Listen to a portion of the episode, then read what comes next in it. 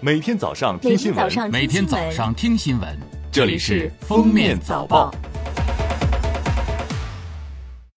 各位听友，早上好！今天是二零二零年五月二十二号，星期五。欢迎大家收听今天的《封面早报》。首先来听今日要闻。民政部网站五月二十号消息，民政部印发关于开展婚俗改革试点工作的指导意见。意见指出。开展对天价彩礼、铺张浪费、婚俗婚闹、随礼攀比等不正之风的整治，建立健全长效机制，助力脱贫攻坚，推进社会风气好转。近日，国家发改委、国家卫健委、国家中医药局印发《公共卫生防控救治能力建设方案》，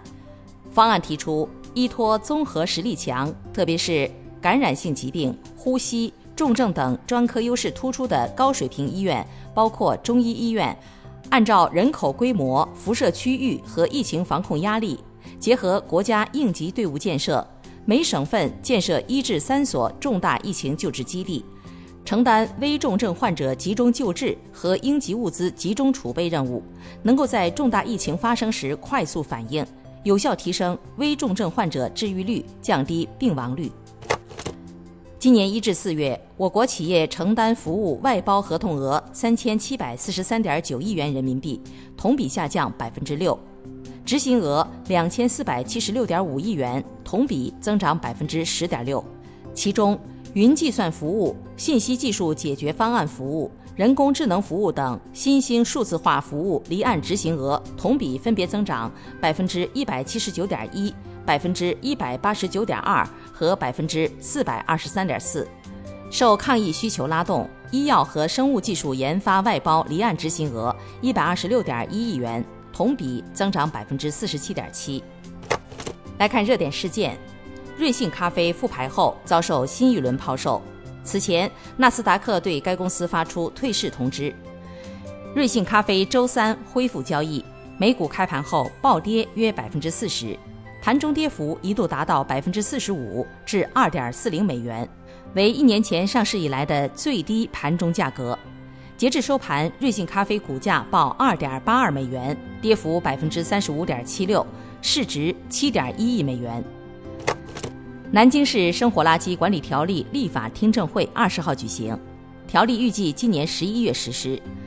对未在指定地点分类投放生活垃圾且情节严重的，对单位将处以五万元以上五十万元以下罚款；对个人处以两百元以下罚款。单位或个人不履行垃圾分类义务的，还将被纳入失信平台惩戒。武汉市教育局二十一号上午就二零二零年中考相关政策召开新闻通气会。今年，武汉市将不组织中考体育现场测试。体育考试满分为三十分，其中平时体育成绩占十五分，体育测试成绩占十五分。平时体育成绩以初一、初二和初三国家学生体质健康标准的测试结果计取，体育测试成绩全体考生按照十五分满分计取，不再组织现场测试。五月二十一号中午，来自二零二零珠峰高程测量登山队的最新消息，因天气原因。海拔七千七百九十米以上区域雪深过米，为保障队员安全，登山队决定撤回六千五百米前进营地休整待命。全国政协委员、中国北斗卫星导航系统工程总设计师杨长峰介绍，今年是北斗全球系统的收官之年，最后一颗北斗组网卫星已运抵西昌卫星发射中心，计划六月份择机发射。届时，北斗系统部署将圆满完成。随着大兴机场行李全流程跟踪系统建设日趋完善，旅客可以通过大兴机场官方 APP、微信小程序、航显屏和自助查询机等多种途径，对进出港行李全程追踪进行。行李有迹可循，主要基于无线射频识别技术。行李条的粘贴面藏着一个摸不出来的纸片样的芯片。最后来听国际新闻。当地时间二十号，在世卫组织召开的新冠肺炎例行发布会上，世卫组织卫生紧急项目负责人迈克尔·瑞安表示，到目前为止，尚未发现铅氯喹和氯喹对治疗或预防新冠肺炎有效。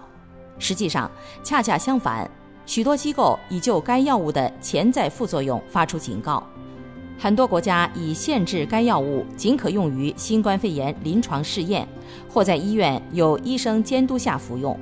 因为一系列潜在副作用已发生或可能发生。据外媒报道，国际奥委会主席巴赫近日在接受采访时表示，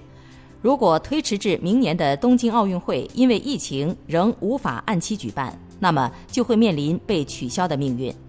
你无法一直雇佣三千至五千名工作人员，也不能一直让运动员处于不确定的状态里。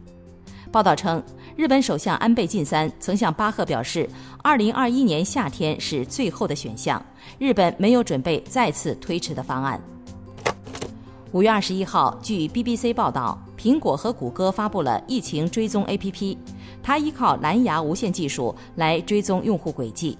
通过他们去过的地方和接触过的人来检测用户是否有可能感染冠状病毒，如有危险，A.P.P 将自动通知。两家公司表示，已有二十二个国家要求测试该软件。据伊朗塔斯尼姆通讯社二十号报道，美国财政部公布对伊朗新制裁。报道称，本次制裁针对九名伊朗个人以及包括警察部队在内的三个伊朗机构。九人名单中包括伊朗内政部部长、伊朗警察部队多名官员。感谢收听今天的封面早报，明天再见。本节目由喜马拉雅和封面新闻联合播出。